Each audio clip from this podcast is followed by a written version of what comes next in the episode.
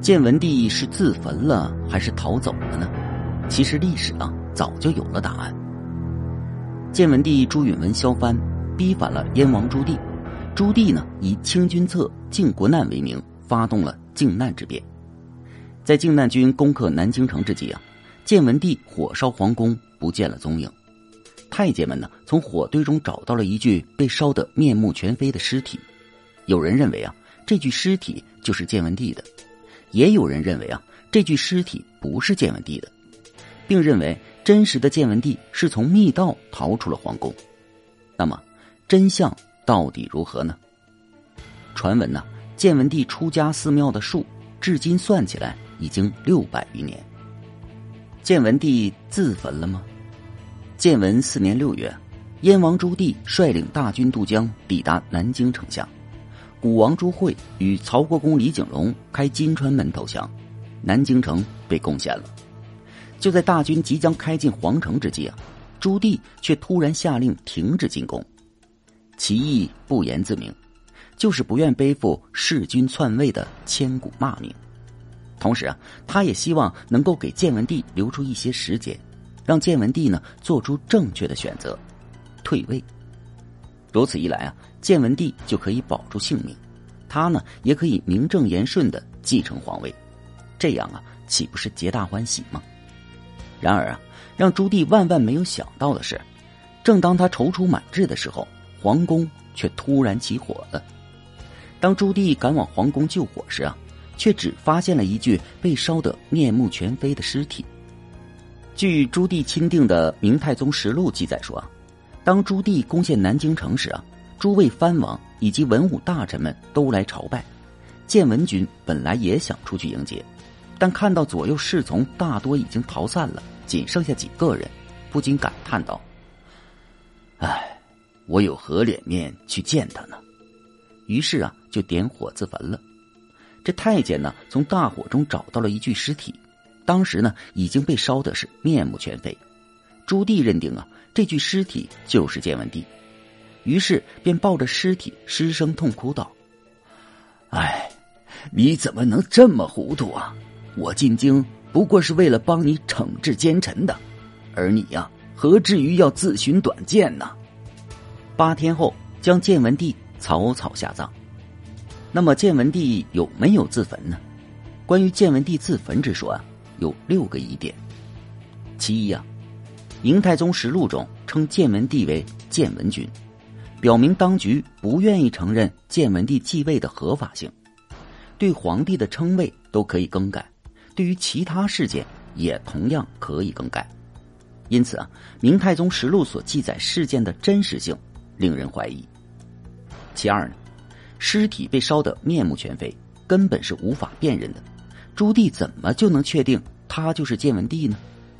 其三呢，据《明太宗实录》记载，朱棣曾对大臣说：“朕于宫中遍寻皇考陈汉不可得，有言建文帝自焚时啊，并宝玺皆回忆，朕深痛之啊。”玉玺是用玉石雕刻而成，大火是很难焚毁的，即便是被建文帝有意的销毁，也一定会留下残骸。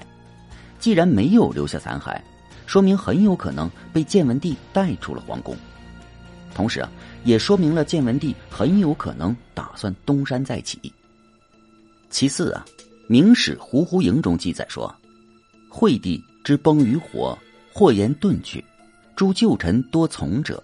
帝遗之，五年遣班御制诸书，并访先人张邋遢，遍行天下州郡乡邑，饮茶建文帝安在。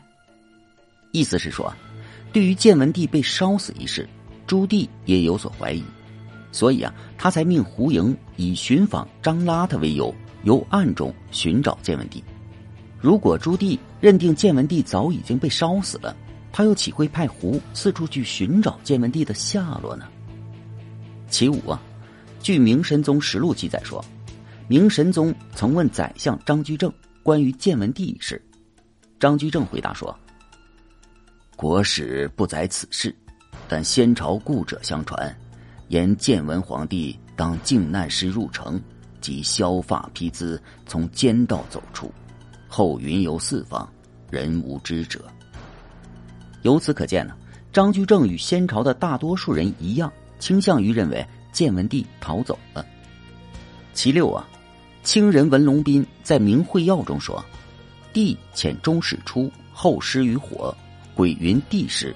月八日，人参，用学士王景言备礼葬之。”明慧耀认为啊，当时只找到了马皇后的尸体，但并没有找到建文帝的尸体，于是谎称马皇后的尸体就是建文帝的尸体，然后以天子之礼将其安葬了。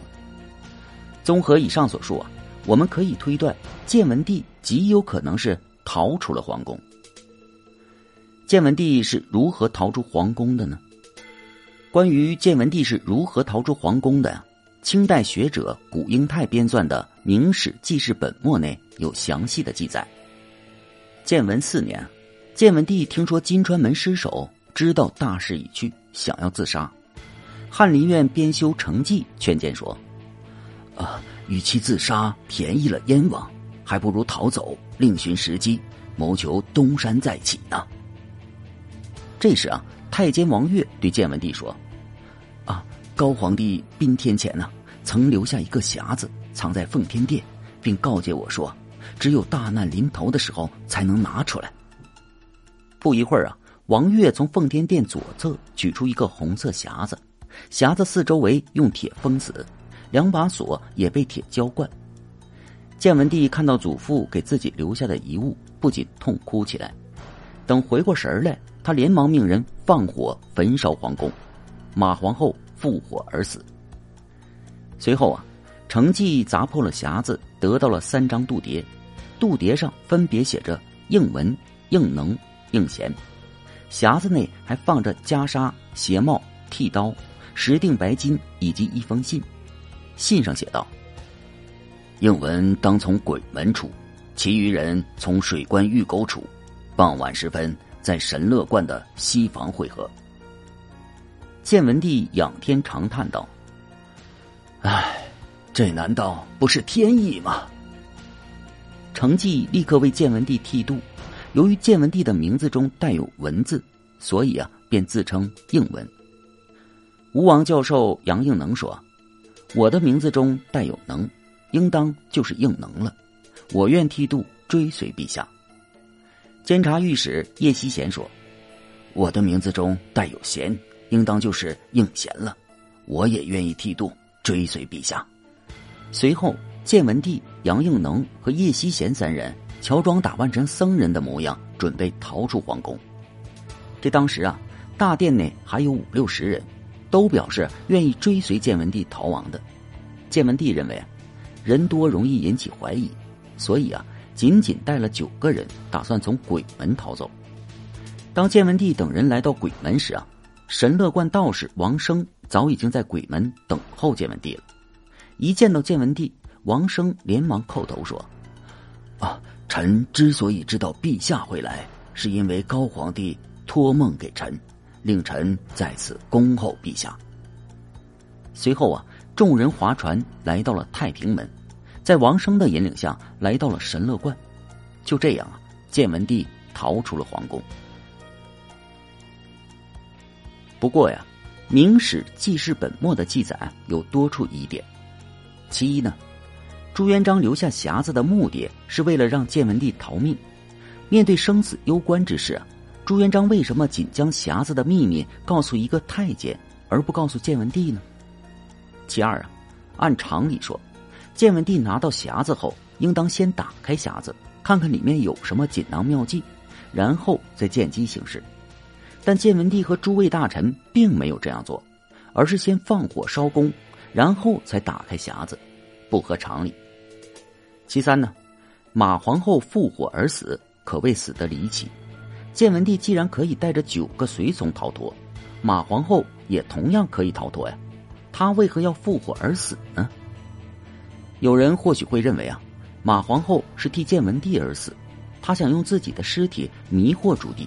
让朱棣误认为建文帝已死，但是啊，男人和女人的尸体是特别容易分辨的，所以啊，这种说法也不成立。其次，建文帝是先放火，然后才逃走的。但事实上呢，宫中一旦起火，朱棣呢就会立刻派兵救火，建文帝又将如何逃脱呢？其五啊，朱元璋给道士王生托梦一事啊，纯属小说家之言，不足为信。古英泰作为一个严谨的历史学家，为何要将如此荒诞的故事写进史书呢？唯一的解释就是，建文帝逃出皇宫的方式过于神秘，无人知晓，所以啊，古英泰便采纳了民间传说。民国学者黄云梅先生认为啊，建文帝有可能是从阴沟中逃走的，所以在其著作《明史考证》中说：“宫中阴沟直通土城之外。”高丈二，阔八尺，足行一人一马，被灵获前出，可谓深思熟虑矣。